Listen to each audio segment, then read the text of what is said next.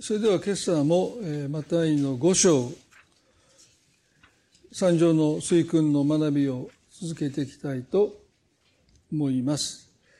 えー、マタイの五章の、えー、今朝は33からまず34、33、34ですね。えー、少しあの飛ばす箇所がありますけど、それはあの、まあ、今までの、えー、実会の学び等で、えー、少し語った箇所と重複していますので、このマタイの35章の33から、学びを続けていきたいと思います。それではお読みしたいと思いますね。マタイの5章の33、34。また昔の人々に対して偽って誓ってはならないあなたが誓ったことを主に果たせと言われていたのをあなた方は聞いています。しかし私はあなた方に言います。決して誓ってはいけません。天にかけて誓ってはいけません。そこは神の御座だからです。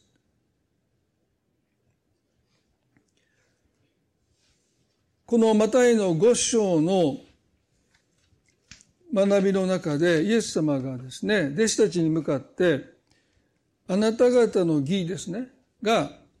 立法学者やパリサイ派の義に勝らなければならないとおっしゃった。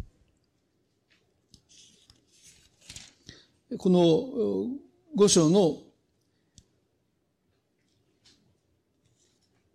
二十節で、あなた方の義が立法学者やパリサイ人の義に勝っていなければ、あなた方を決して天の御国に入れませんとおっしゃった。まあ、この御言葉の解釈はしましたね。あなた方の義っていうのは、まあ、自分たちの努力によって、神の目に正しいものになろうとする、そのことによって獲得する正しさではなくて、まあ、イエス・キリストの義。この方が立法を成就してくださった。立法の求めに100%答えてくださった。その義を私たちは着せられてるんだということですよね。ですから、あなた方の義という表現でありますけど、それは私たちが獲得した義ではなくて、イエス様が立法の要求に100%答えてくださって、神の目に正しいものとされた。その義を、まあ、クリスチャンは着せられてるっていうことですよね。ですから別に私たちが正しい人になったというわけじゃなくて、まあ、正しい人を信じたってことですね。それがキリスト教の信仰なんですよね。私たちが立派になっていくということよりも、立派な方、神の目に正しいものとされたイエス・キリストを私たちは信じてる。その信仰によって私たちは義とされるんだというのが、あの宗教改革の信仰義人ですよね。ですから、えー、ここで私たちが取り上げたことは、まあ、キリストの義を着せられた私たちの心の内面に、その義にふさわしい心、形ってものが、私たちの努力ではなくて、神様の助けによって、まあ、形作られていくんだっていうふうにおっしゃった。ですから、この一連の中で、あなた方は聞いていますというこの表現はね、旧約の立法、立法があなた方に求めてきたことと、私はさらに上を行くことをあなた方に求めますとおっしゃってるんですね。でもそれは、私たちがより高いハードルに生きなければならないということではなくて、キリストの義を着せられたものは、もうそのハードルを悠々と超えていくんだ。そういうものに私たちは変えられてるんだということをイエスおっしゃってる。ですから、もうまたプレッシャーを感じてね、えー、またハードル上げるんですかみたいなことじゃなくて、いや、もうキリストの義を着せられた私たちは、その義がどれほど素晴らしくて、私たちを作り変えていくのか。ということに私たちが目が開かれていくと、決してそのハードルは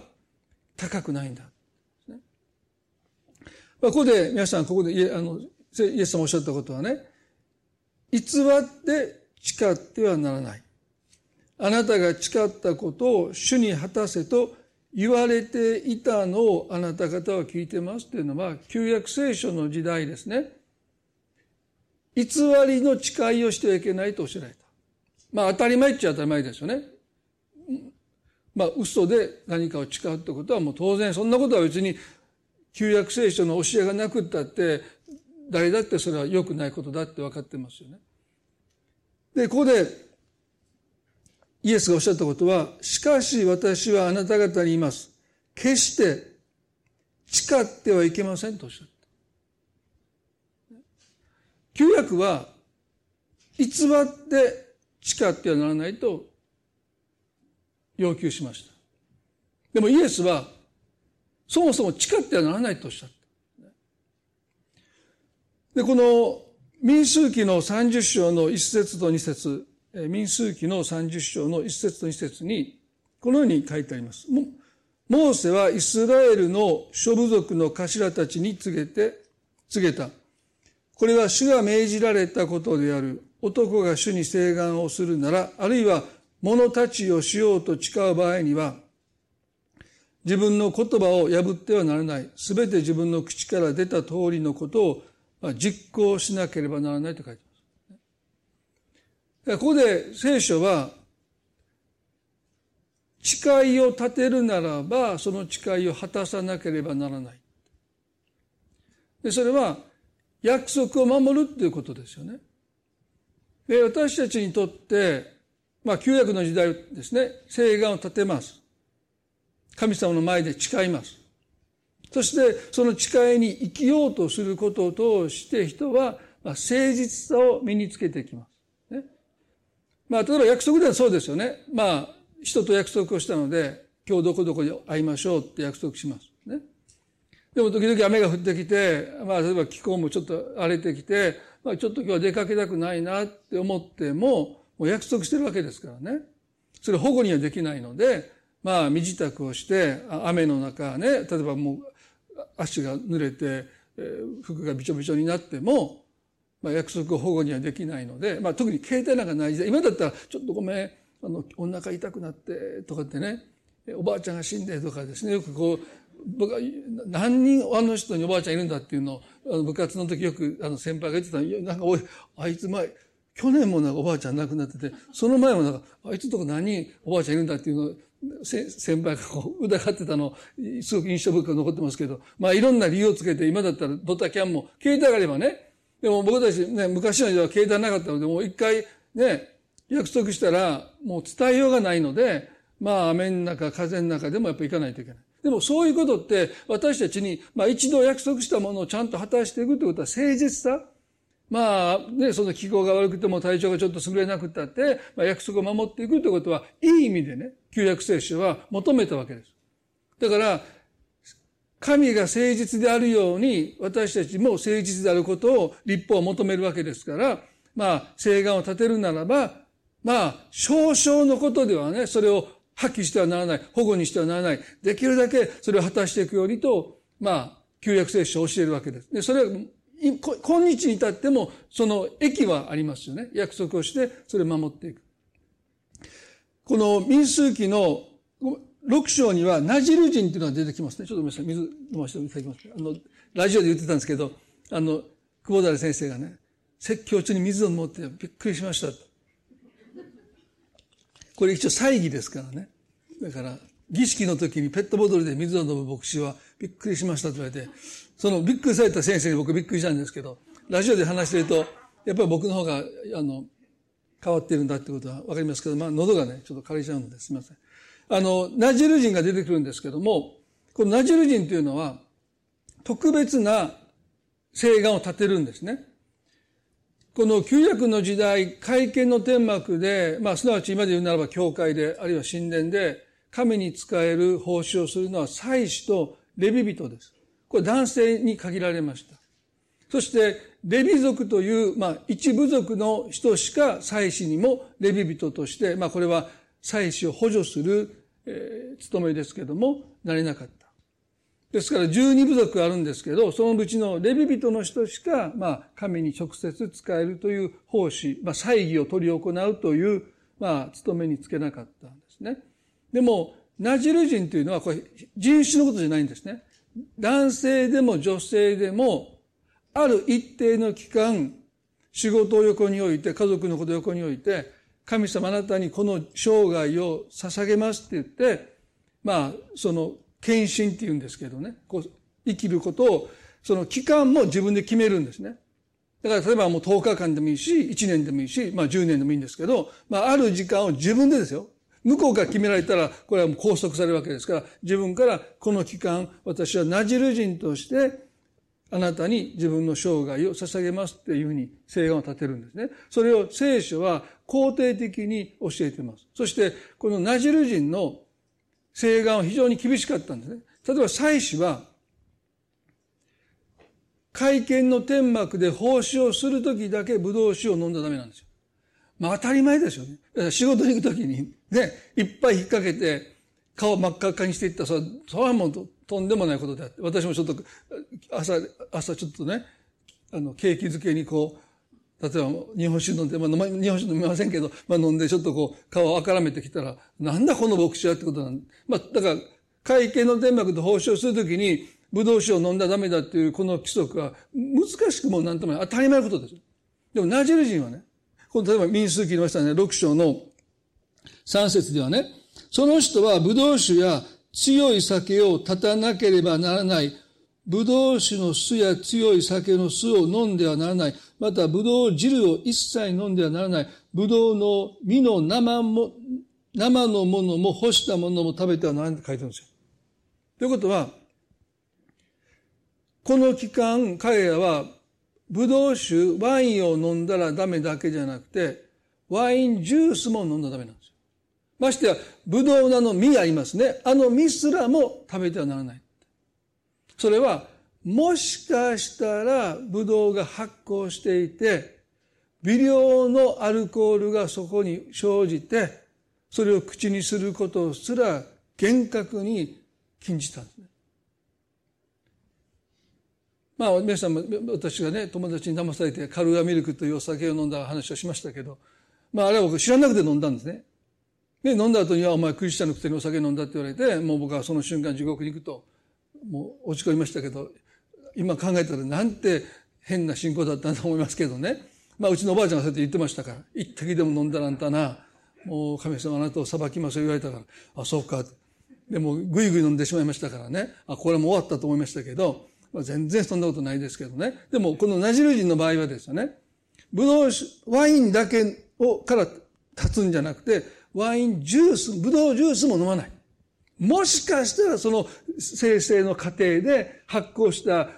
ものが若干混じってるならば、アルコール度0.00001かもしれない。そしたら、制限を破るわけですからね。それもダメだ。もっと言えばもう、ブドウ、あんなの発酵してるはずがないんだけど、生のブドウの中に0.000001のアルコールがもしかしたらあるかもしれないので、それもダメだ。ですから、聖書は、聖願を立てたその聖願に対して、ね、厳格に生きること、そのことを通して、人は神が誠実であるように、誠実さを、ね、学んでいく。あ、神様は私たちに約束してくださった時に、ここまで厳格に約束を守られるんだって。驚きでしょ？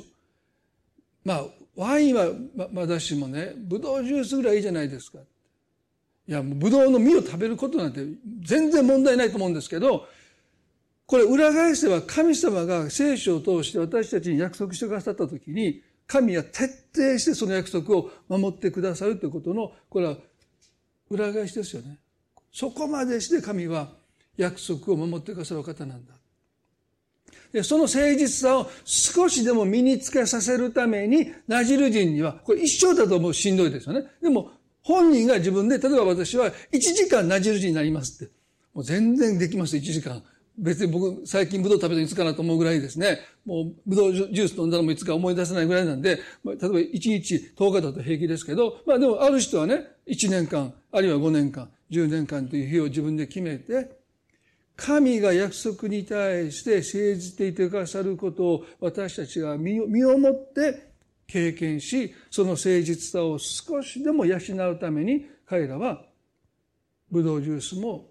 ブドウの生の実も口にしなかった。ですから、旧約の時代は、聖願を立てるということは、誠実さを養っていくという意味でとっても大切な教えだったんですよね。まあ時々皆さん、あのルツ記を取り上げますけど、あのルツも誓願を立てましたよね。自分のお母さん、まあ義理の母が、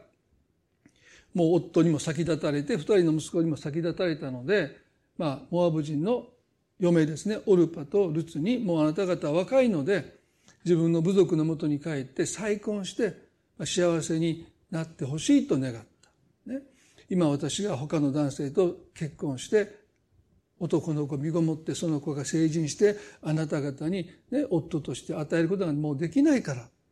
ね、もうこんな年老いた私のことはもういいから、ね、自分の実家に帰って幸せを見つけてほしいって言いました。それはもう、ナオミからすると本当に親切心というか優しさからそういうことを言うんだけど、まあオルパはそれを聞いて泣きながら、まあ、帰っていった。でもルツはね、ナオミにしがみつきましたよね。そしてこう言いました。まあこれは開かなくてもいいですけども、お母様を捨て別れて帰るように仕向けないでください。お母様が行かれるところに私も行き、住まわれるところに私も住みます。あなたの民は私の民、あなたの神は私の神です。あなたが死なれるところで私も死に、そこで葬られます。もし死によってでも、私があなたから離れるようなことがあったら、主が行く上にも私を罰してくださるようにと言いました。これは誓いなんですね。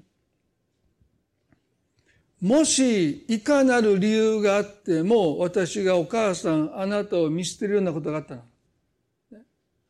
病気になって私の方があなたよりもお母さんよりも少しでも早く死んで、お母さんを一人にするようなことを私がしてしまうならば、神様どうか私を罰してくださいという誓いですよね。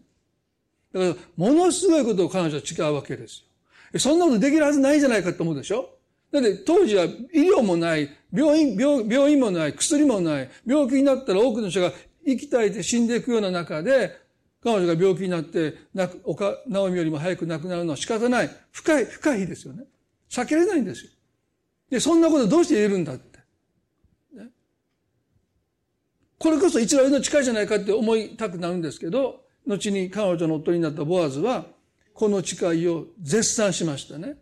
そして、聖書の中に女性の名前を冠した書物、それも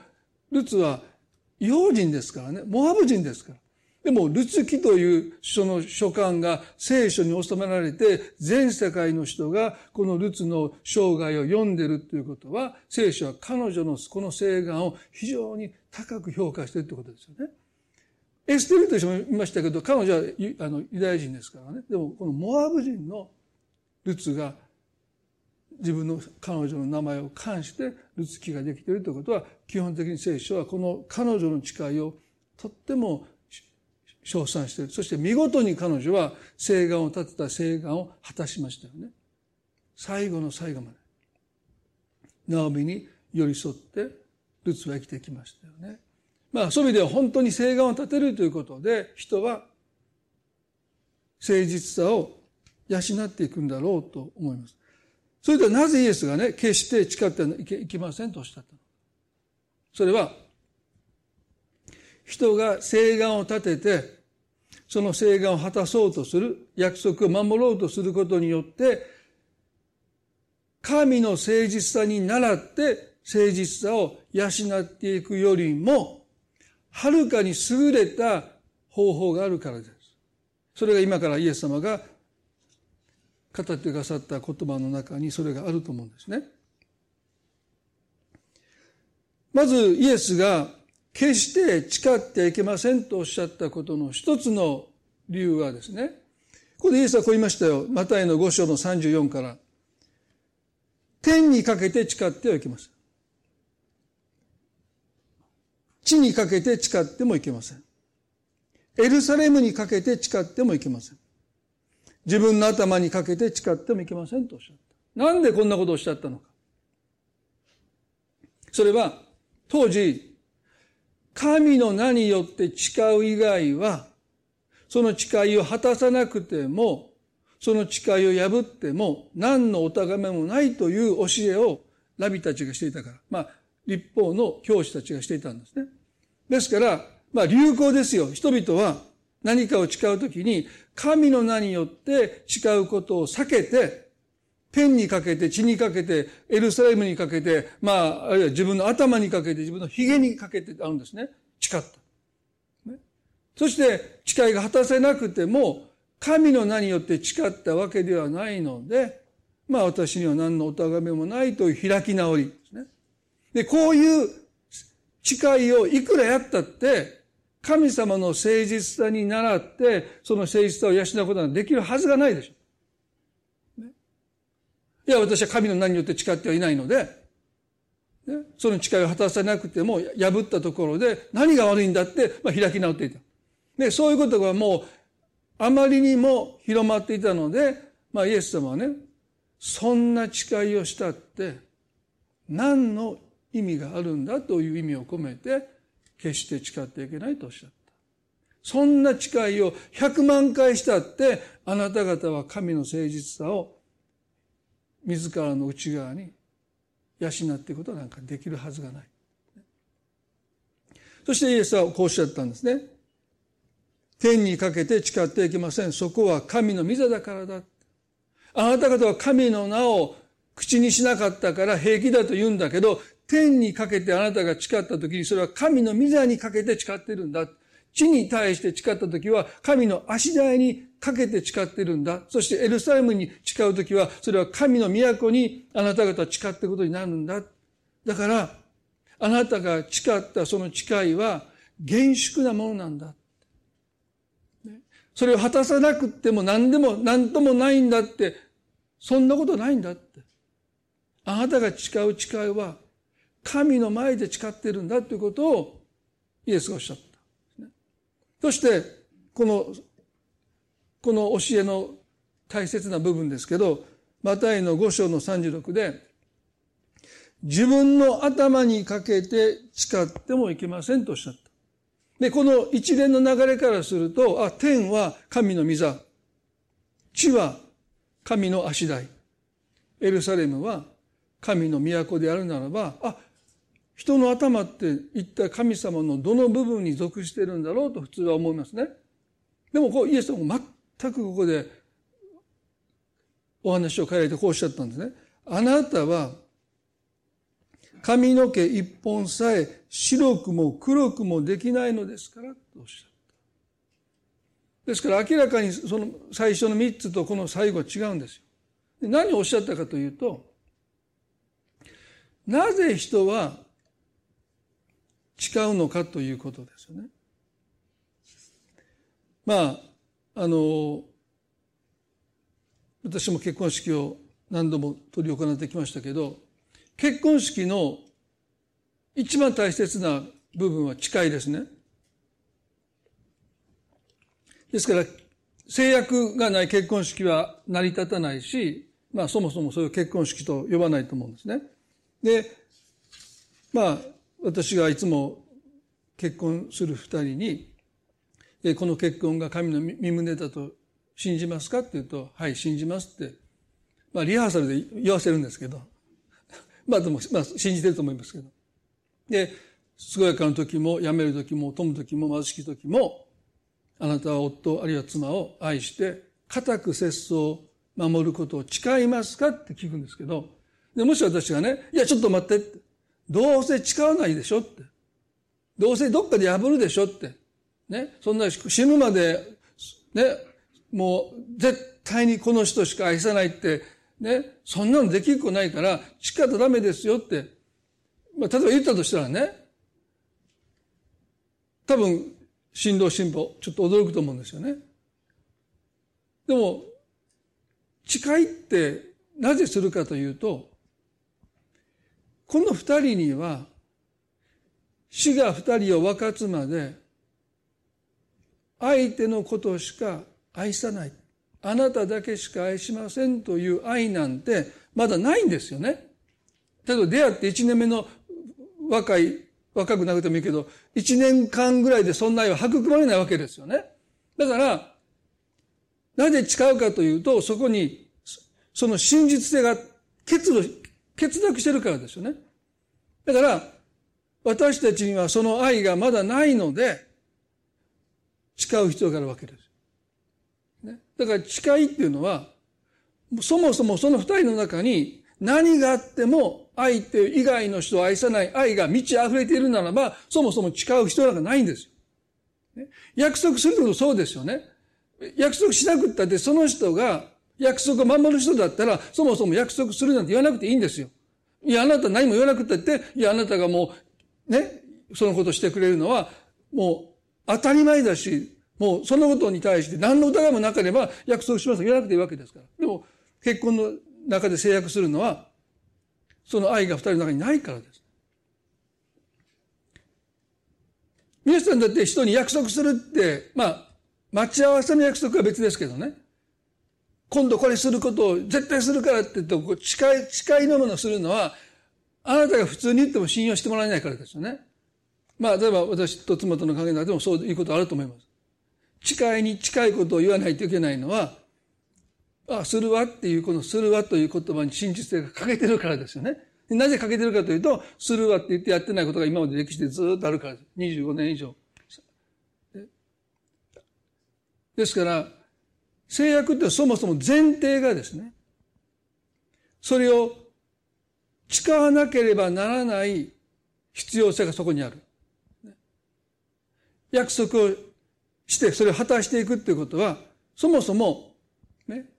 真実性が足りてないことにする担保なんですね。ですから、イエス様がここで、ね、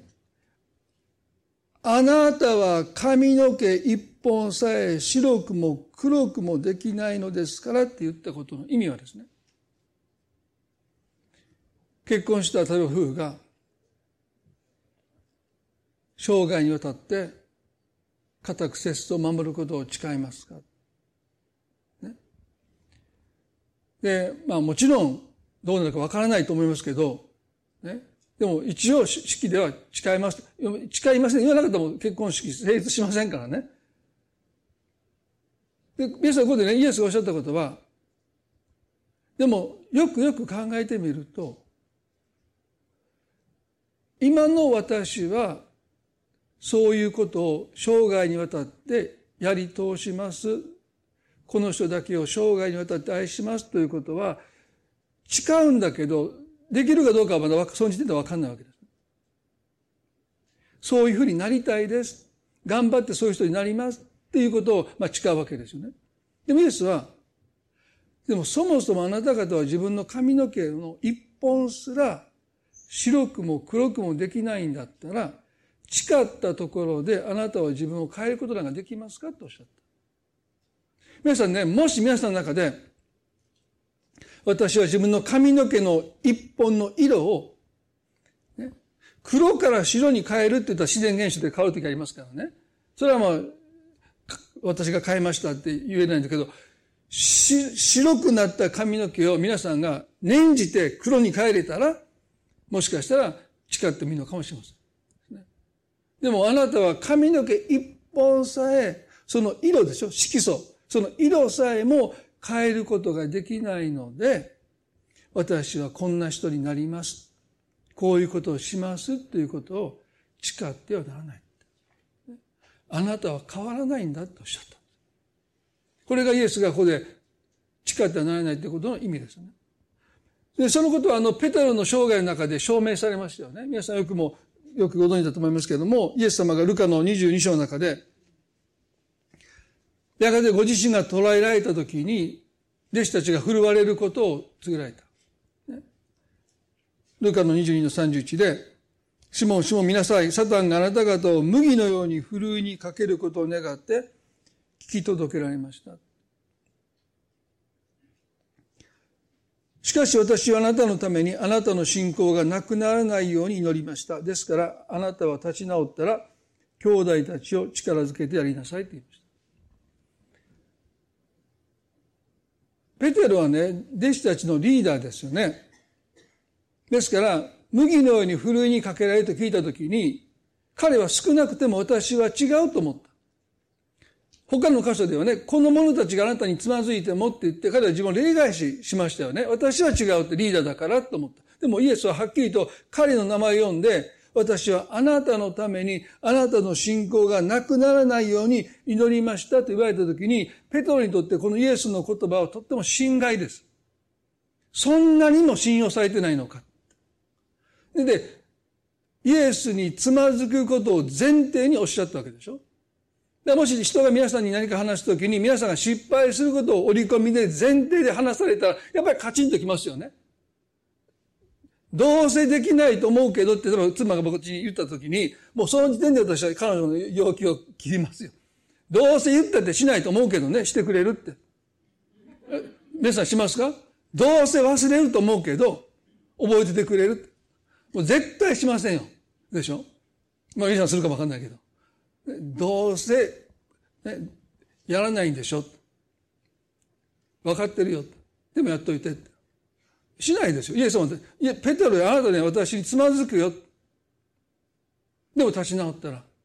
兄弟たちを力づけてやりなさいって言われたときに、つまずくことをイエスの、イエスへの信頼が欠けてること、そのことを織り込み済みで話されたことに対して、やっぱり心外ですよね。そんなにも信用されてないのかって彼が思って、次何て言ったかというと、ルカの22の33で、シモンはイエスに言った、主よ、そのあなたとご一緒なら、老であろうと死であろうと覚悟はできておりますって言ったのは、まあ、彼の誓いです。ね。で、ここで、イエスが、あなたは私につまずくっていうことをおっしゃらなければ、こんな大胆な誓いは多分しなかったと思うんです。そもそもその気がないんですからね。ペテロの動機は、漁師だったわけですよね。まあ、生活も不安定だった。まあ、時にはその、魚の取れ具合によっては、えー、全く、ね、漁獲がなくて生活が厳しくなった、そういう不安定な生活から抜け出したかった。そしてイエス様がイスラエルの新しい王になると期待を持っていたので、この人についていけば豊かな暮らしが送れる、その程度の動機だったと思うんですね。ですから、その動機で従っているのに、なんでこの人と一緒にローマで、あるいは島でお供しないといけないんでしょうか。そんなことできるはずないんですよ。ね、イエスの持っていた大義、あ、この方の使命に私は命を捧げようって言って、まあ、後にそうなるんですけどね。でもこの時点では、そんな使命感をペトは持っていたわけじゃない。この人と一緒に従っていくならば、この国で出世できて、豊かな暮らしを享受できるという、その動機で従っている彼が、イエスが牢に繋がれた時に、あるいは殺された時に、ご一緒できるはずがないんだけど、あなたは私につまずくと言われた時に、あ、そんなにも信頼されてないのかってことに対して彼は名誉を挽回するために、つい口から言っちゃった。牢であろうと、死であろうと、私はあなたとご一緒しますと誓ったわけですよね。ですから多分ですよ。聖書書いてませんけど、そういう誓いを立てることで自分を変えようとしたのかもしれない。そういう自分になりたいと思った。それも少しあったかもしれないですね。約束を果たしていく、誓願を果たしていくことの中に、そういう人になっていきたいという願いがあることは確かです。そしてその約束が時に私たちを引っ張ってくれます。ね、ああ、約束したから、誓願を立てたからって言って、まあ、もしかしたらそういう約束が、誓願が私たちの中に誠実さをある程度は育んでくれるんでしょう。でも、老にまで、あるいは死にまでお供するという、そこまでは、この誓いは、この誓願は彼を変えることはできないと思います。そんなに力がないんです。人がいくら神の名によって誓ったところで、そもそも人は自分の神の声の一本すら変えれないんだとするならば、どうして私の心を誓うことによって、約束することによって変えることができるんでしょうか？できないんですよね。この後イエスが捕らえられた時にペテロも逃げ出していった。弟子たちはみんなイエスを見捨てて逃げていったんですけど、ペテロだけは大祭司の庭に出かけていくんです。どうしてでしょうか？それは、たとえ牢にあなたが繋がれても、殺されてもあなたとご一緒しますと彼が誓願を立てました、誓いを立てました。それを果たすために彼は大祭司の庭に出かけていくんですね。でも、あの一緒にいるというあの言葉の誓いは、イエスと共に捕らえられて、イエスと共に裁判にかけられて、イエスと共に殺されるっていう意味において一緒なんであって、大祭司の庭に出向いただけでは一緒にいると言えないんじゃないでしょうか。イエス様が裁判に受けて、偽りの証人たちが次々とこの人は神を冒涜する言葉を聞きましたという不当な不正な裁判を受けているときに、ペテロは大祭司の庭の人、人混みに混ざって息を殺して座ってただけなんですよ。結局、私たちの請願を立てて私たちが請願を果たしていくときに、頑張ってその程度じゃないかなと思うんですね。彼も頑張りましたよ。少なくても他の弟子たちは隠れ家に身を潜めているのに、敵の中に入っていくわけですからね。自分の死を捉えて殺そうとする人々の中に、まあ彼入っていきましたので、まあ勇敢だと言えるんだけども、でも彼は一緒にいますと言ったあの言葉の請願、誓いを果たすために、ただ大祭司の庭に紛れて座っていた。すると、大祭司の召使いの女性が、あなたもあのナザレのイエスと一緒にいましたねって言われました。ね、で、彼は何て言ったかというと、何のことがわからないって言いました。これは、マタイの26章に書いてます。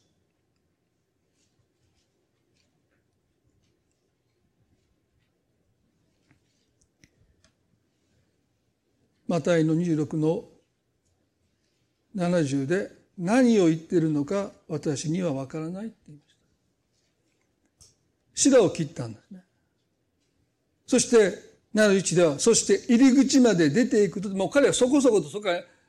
逃げ出そうとしたんですね。やばいってバレ、身元がバレたというかですね。そしたら別の大祭司の召使いの女性がこう言いました。この人は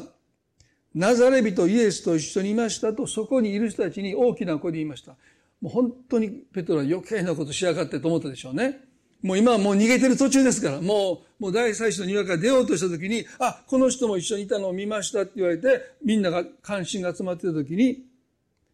ある人が言いましたよね。あ、ごめんなさい、その時に彼はですね、ペテロは地下って26の72で、そんな人は知らないと再び否定したってこれだから誓うんです。そんな人は知らない。皆さんね、マタイの16章の中に、こんな出来事があるんです。イエス様とやりとりがあるんですね。イエス様が弟子たちに、人々は私のことを何と言ってるかって質問されました。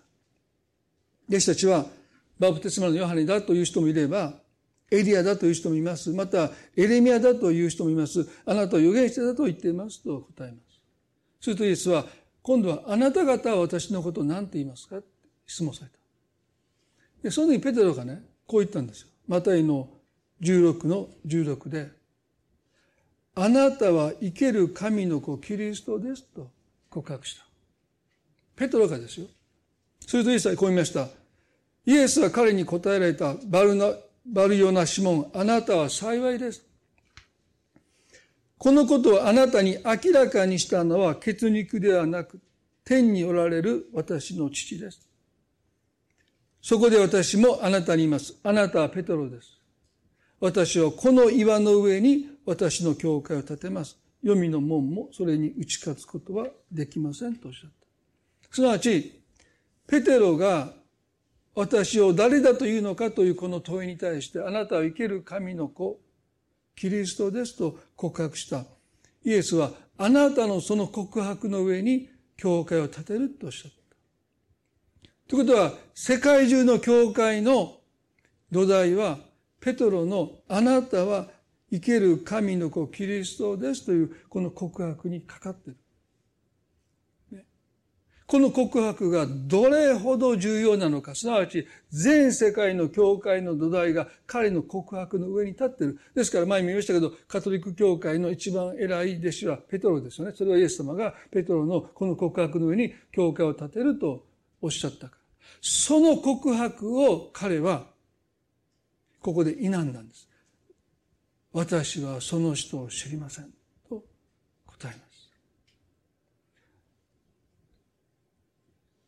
なんというね、不誠実というか、彼自身がイエスに向かってあなたは生ける神の子キリストですと告白し、イエスもあなたの告白の上に教会を建てるんだ。教会の土台はイエス・キリストこそが神の御子を救い主であるという土台ですよね。まあ今、統一教会とかいろんな異端の問題になってますけど、キリスト教の異端ですらないですよね。イエス・キリストが救い主だと告白しないのはそもそも教会でもないわけですけど。だから、教会を教会たらしめるのは、イエス・キリストこそが神の御子であるという救い主であるというこの告白なんだけど、その告白をペトロ自身が拒むんですよ。そんな人知らないって。そして最後に、ある人が、マタイの26の73、74でですね、確かにあなたもあの人たちの仲間だ、言葉の鉛でわかると言いました。すると、ペトロは、嘘なら呪われても良いと誓い始めた。そんな人は知らないと言った。すると、すぐに鶏が鳴いた。あの、老であろうと死であろうと覚悟できていますと誓ったペトロに対してイエス様おっしゃったことはね、ペトロ、あなたに言っておきます。今日鶏が鳴くまでにあなたは三度私を知らないと言いますとおっしゃったあの言葉を思い出してペトロは大祭司の庭から出て激しく泣いたと書いてる。で、彼の涙の理由は何でしょうか？それはイエスを裏切ったという自責の念、開墾の念というものもあったでしょう。でも、あの時イエス様がおっしゃったことはですね、あなたに言っておきます。今日鶏が鳴くまでにあなたは三度私を知らないと言いますと、あえて言ってくださったこのイエスの言葉の真意。それは、私はあなたの本当の愛を知っている。あなたが私のために命を捧げるほど私を愛していないことも知っている。それでも私はあなたを愛している。そのキリストの真実の愛です。変わらない愛に触れたときに、彼は激しく心が揺さぶられたんでしょう。少しでもよく見せようとして、彼も悪意があったわけじゃないんですね。できたらそんな人になりたいと思った。あなたのためなら浪人でも死にまでもご一緒できるような人になりたいと願ったけど、現実はどうでしょうか呪いを誓ってまでも、その環境を断とうとしている。一切、その人のことを私は知らない。もし、私の言ってることが嘘ならば呪われてもいいんだと告白してまでキリストとの関係を消したかった。これが等身大のありのままのペトロでした。でその、その私をイエスは知っててくださって、そんな私を愛してくださってたんだという愛に初めて触れたんです。すなわち、神の愛がわからないのは、どこかで私たちはまだ演じてるから。あるいは、悪意はないけど、約束を持って誓いを持ってもっといい人になろうと努力してますということによって受け入れてもらおうとしてる。まあ、例えば、神様私は二度とこんなことしませんなんていう時はそうですよね。もうそういうことをしない私を神様認めてください。受け入れてくださいって言って、神様の愛を受け取ろうとしてるけど、神の愛はありのままの自分を私たちがへり下って認めなければ受け取れないんですよね。それは愛は本当の私を私が認めた時にしか受け取れない。皆さんね、この後、これがこの、このマタイの五章のイエス様が伝えたかった誓うことによって、誓願を立てることによって、神の誠実さを私たちも模範して、ね、そして誠実さを養っていくことよりもはるかに優れた道があるとおっしゃったのは次のこの言葉です。マタイの5の、マタイの5章の37節あなた方の言う言葉は、はいははい、いいえはいいえとしなさい。それ以上のことは悪いものから出ているのです。この言葉は、境界線を学ぶときに、私たちは自分のはいといいえをちゃんと使い分けないといけない。それがノーだったらもうちゃんとノーって言わないといけない。ですが私という人間の境界線は、はいと家をちゃんと使い分けることによって、まあ、境界線ははっきりと引かれるので、まあ、イエス様だってそう言っておられるので、私たちは、はいとイエ、イエスとノーをちゃんと使いましょうというのが一つのこの御言葉からの適用なんですけど、でも本来イエスさんおっしゃったことはね、そうじゃない。本来はですね、できることとできないことを神の前で正直に言いなさいとおっしゃった。だから、はいと言えば自分にとってイエスノーじゃなくて、私にできることはできますと言いなさい。でもできないことはできないと言いなさいとおっしゃった。だから神様、私はこれから二度とこの罪を犯しませんって。できないんだったら言わなくていいとおっしゃったんですよ。だから、クリスチャンにとってね、決して誓ってはいけませんというこの言葉は慰めなんですよ。誓わなくていいっておっしゃるんですよ。まあもっと言えばね、自分を変えようと約束をして誓願を立てて自分を追い込まなくてもいい。あなたが言うべきことはできますかできませんかこれだけだとしゃった。いやいや神様、そんなこと言ったらできませんって言ったら終わりじゃないですかって。いや、私そんな二度と罪を犯しませんなんて、そんなこと言えませんって言ったら、そこで人はもう成長止まるんじゃないですかって大い考える。だから、できもしないのに、やりますって言うんですよ。でもイエスはそうじゃない。本当の誠実さは、あなたが神の前にできることとできないことを、正直にあなたが認めることだ。もちろん、約束をして、誓いを立てて、それを果たそうとすることによって、私たちは誠実さの幾ばくかは、もしかしたら養えるかもわからないけど、本当の誠実さをあなたが神の前で養ってきたと願うならば、できることとできないことを正直に告白していきなさい。それイエスの、イエスのこのね、決して誓っていけないということは、こういう意味なんですよ。もしあなたができることとできないことを正直に認めて、正直に生きるならば、もはやあなたは、あなた自身の存在が誓いそのものになっていくんじゃないかとおっしゃってる。人はあなたを見たときに、あなたのできることとできないことがあまりにも明確なので、やりますって言わなくても、できないでしょって。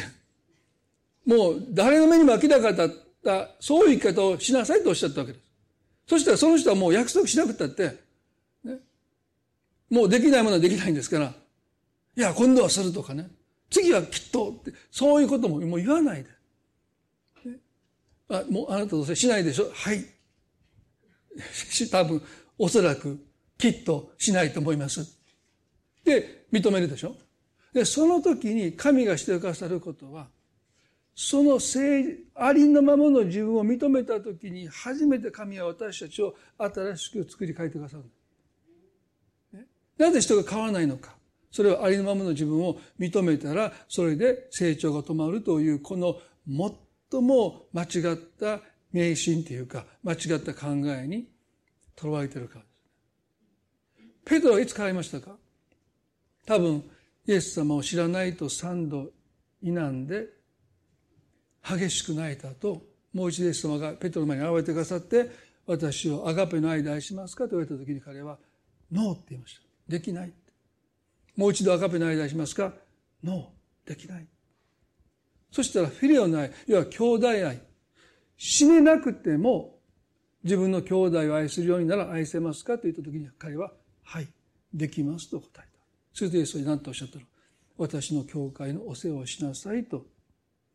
イエス様がペトロの生涯で最もペトロを信用したのは神の前でできます、できませんということを正直に告白したこの瞬間で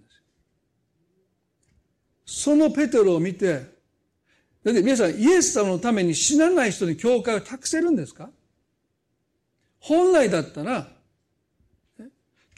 イエス様が十字架で身代わりとなって死んでくださって、その働きを託していく教会のリーダーに、イエスのために死ねませんっていう人に、そんな重要な働きを託すことできるでしょうか？ね？少なくてもあなたのために私は死ねますとあなたが愛してくださったように、アガペの愛で私もあなたを愛していけますと誓う、そういう人にもし教会の働きを本来託すべきなのに、あなたを私は兄弟愛でしか愛することができませんと告白したペトロにイエスは教会を託された。それはありのままの自分の神の前で認めてそれを生きる人の中に神の誠実さが養われてやがてあなたは私のために死ぬでしょうっていうことをイエスはご覧になっていたからなんでしょう。ですから皆さん私たちも今日この箇所でね決して誓ってはならないとおっしゃってくださったことは私たちの神との在り方においてどれほどの安らぎをもう誓わなくていいって言ってくださったんですよ。今度は次はって言わなくていいって。今のあなたのありのままの自分の姿を神の前にさらけ出すだけでいい。あなたを変えてくださるのは神様ご自身です。はいははい。いいえはいいえ。できます？できません。その告白に私たちは正直でありたいです。それが今日イエス様が私たちに語ってくださった御言葉の意味なんだろうと思います。一言祈ります。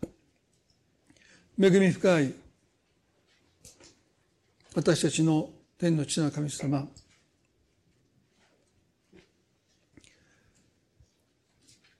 決して誓ってはならないというこの言葉はなんと慰めに満ちた言葉なんでしょうか神様はもうありのままの私たちを愛していてくださる。で、私たちは誓いを持って約束を持って神に愛される人になっていこう。そうしなければ愛されないんじゃないかというどこか恐れを持って今度は次は神様でもあなたは自分の髪の毛の一本さえも白にも黒にも変えることができないのではないかとおっしゃった。本当にそうだと思います。私たちを変えてくださるのは神様あなたの愛、あなたの恵みだと思います。あなたが求められる誠実さはあのペトロが三度イエスを知らないって呪いをかけてまで誓いました。そのイエスが名誉を挽回するチャンスを与えてくださったように思えたあの時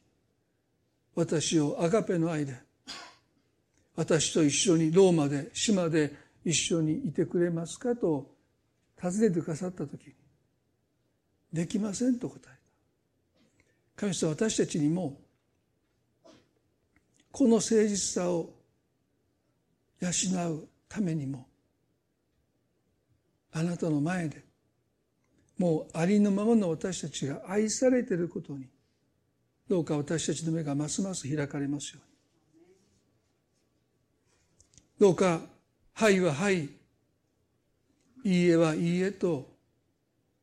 正直に神の前に告白しその自分を否まず認め受け入れて生きることができるように助けてください。主はそんな私たちを行くようにも作り変えてくださる。あのペトロを持ってやがて殉教の死を選んでいきました。そう伝えられている。でもそうだったと思います。神様どうか、私たちを誓うことの重責から、重荷から自由にしてくださって、もっと神様の子供らしく、自然体で、ありのままの私をしっかりと生きることができるように助けてください。そして、どうかあなたの中にある誠実さを私たちも養っていただきたいと、そう心から願います。あなたが約束をどれほどの思いを持って守ろうとしてくださっているのか。そのことにもっともっと私たちの目が開かれますように。今日この礼拝を感謝します。どうか、集えているお人々に、またインターネットを通して、また録画を通して礼拝を守れている人一人の心に神様が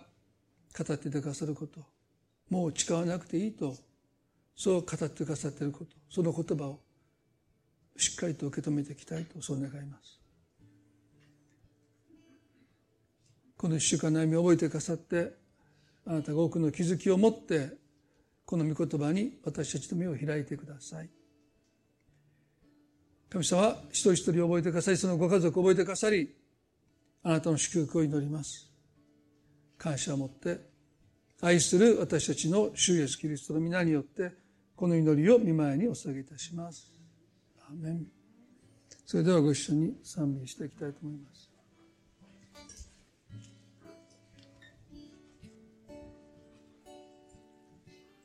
あなたの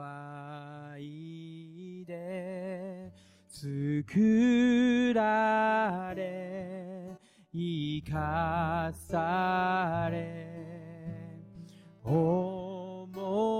荷を見てに委ねます。恐れ偽り恐れ偽りあふれる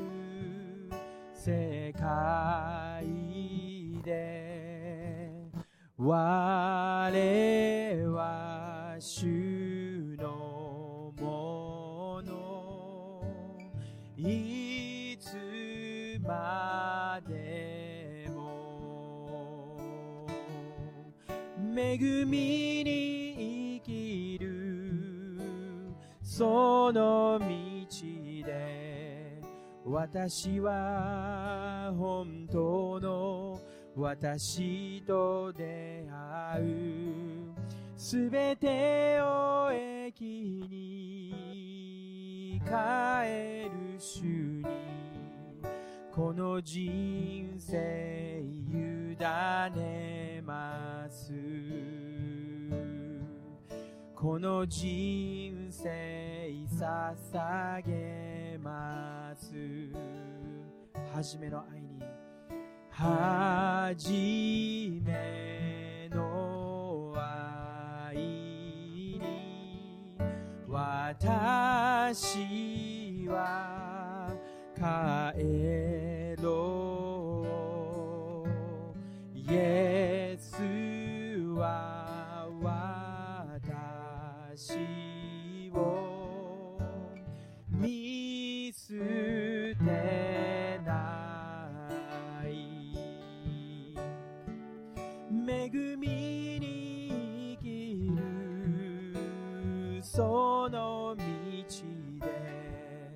私は本当の私と出会うすべてを駅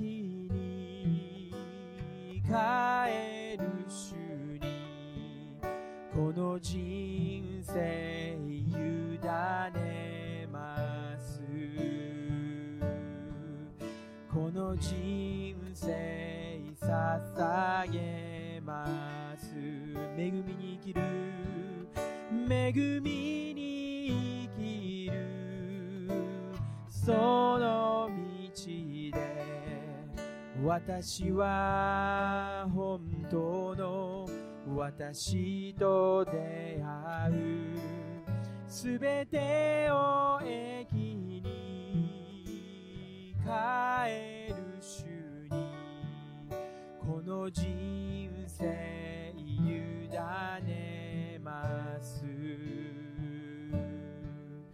この人生捧げます。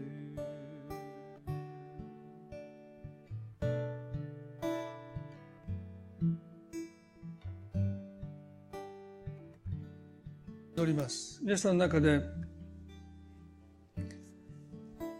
ペトロのもがきはよく理解できますね。やっぱり少しでもよく思われたい。神様によく思われたい。神様に愛されるためにもっと信仰深くありたい。その思いは純粋かもしれません。動機も間違った動機ではないと思います。でも知らず知らずのうちに私たちは神様の愛を感じられなくなっていくそれは本当の自分に生きてないからです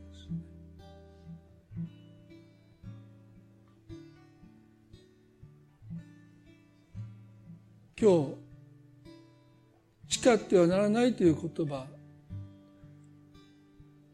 もちろん正しい誓いもあります。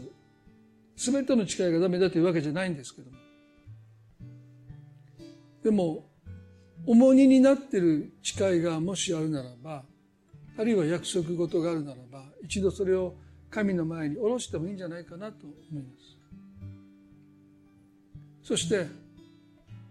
神様があなたの内側にどのように働いてくださって書いてくださるのか。その恵みにもっと預かっていけばいいんじゃないかなと思うんです。もし皆さんの中でその誓いが誓願が重荷になっているならばあなたに無理をさせているならば主はその誓願を誓いを一度神の前に手放すことを願っておられると思うんですね。もしそういう信仰生活の中でそういう思いをもし抱いている方がおられるならば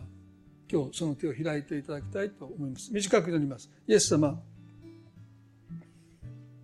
愛は約束を喜んでします。私たちもあなたを愛してるから、あなたの前に誓いを立て、約束を口にしますけども、時にその誓願が、その約束が重荷になって私の心を縛っているならば。それが果たせてない、それが約束を守れてない自分への自責の念があるならば、神様もう一度、この約束と誓願とあなたの前に下ろしたいと思います。主はそれを喜んでくださると思います。はいははい、いいえはいいえでいいと、そうあなたがおっしゃっておられるので、今一度あなたの前に不安と心配事という重荷だけじゃなくてこの誓いと誓願と約束も一度下ろすことができますように。そしてありのままの自分に生きるその愛の中に私たちが生きる時にもう一度もしかしたらその下ろした誓願と約束をあなたから受け取ることができるかもしれません。でも今は一度あなたの前にその重荷を下ろすことができますように助けてください。イエス様の皆によってこの祈りを見舞いにお捧げいたします。それでは今朝これで礼拝終わりたいと思います。互いに挨拶を持って終わっていきましょう。